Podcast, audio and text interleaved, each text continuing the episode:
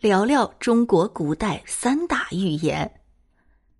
在中国古代封建社会，特别是自然科学发展缓慢的时代，人们很容易被一些预言所影响，甚至认为预言就是真的。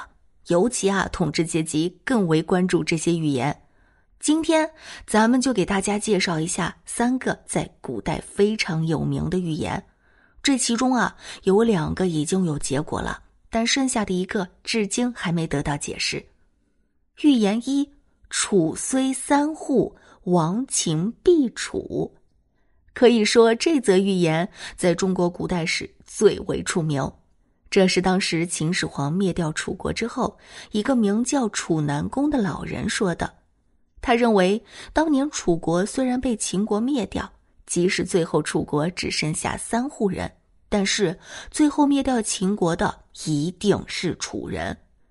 司马迁在《史记项羽本纪》中这样记载：“夫秦灭六国，楚罪无罪。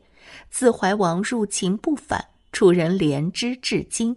故楚南公曰：‘楚虽三户，亡秦必楚也。’楚南公的这则预言啊，最后你别说，还真成了事实。”秦二世时，天下各地揭竿而起，最后灭掉秦国的还真是楚人。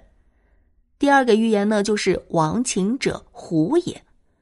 秦始皇三十二年巡北边，当时燕地有一个很有名的方士卢深，受始皇之命入海求仙回来，碰到秦始皇，他向秦始皇献出了一册名叫《路途书》的神秘的书，书上写道。亡秦者胡也。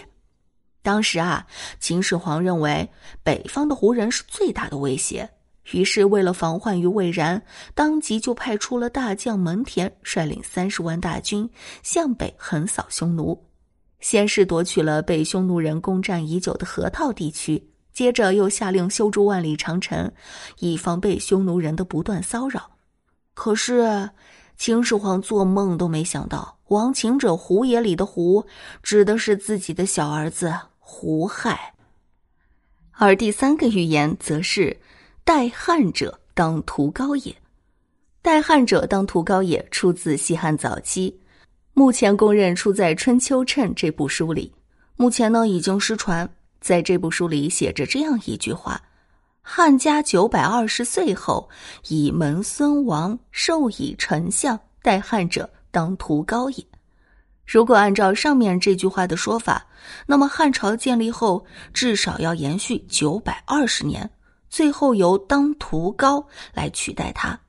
虽然两汉两朝在一起的时间只有四百零五年，但是汉朝没有灭亡时，这条预言一直是他们心中的一个疙瘩。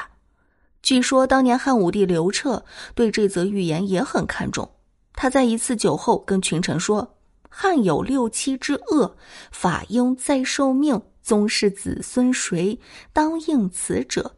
六七四十二代汉者，当屠高也。”那么这句“代汉者当屠高也”究竟代表的是什么意思？至今都还是一个谜。对此，你有什么看法吗？欢迎您在评论区留言，咱们呀，下期精彩继续。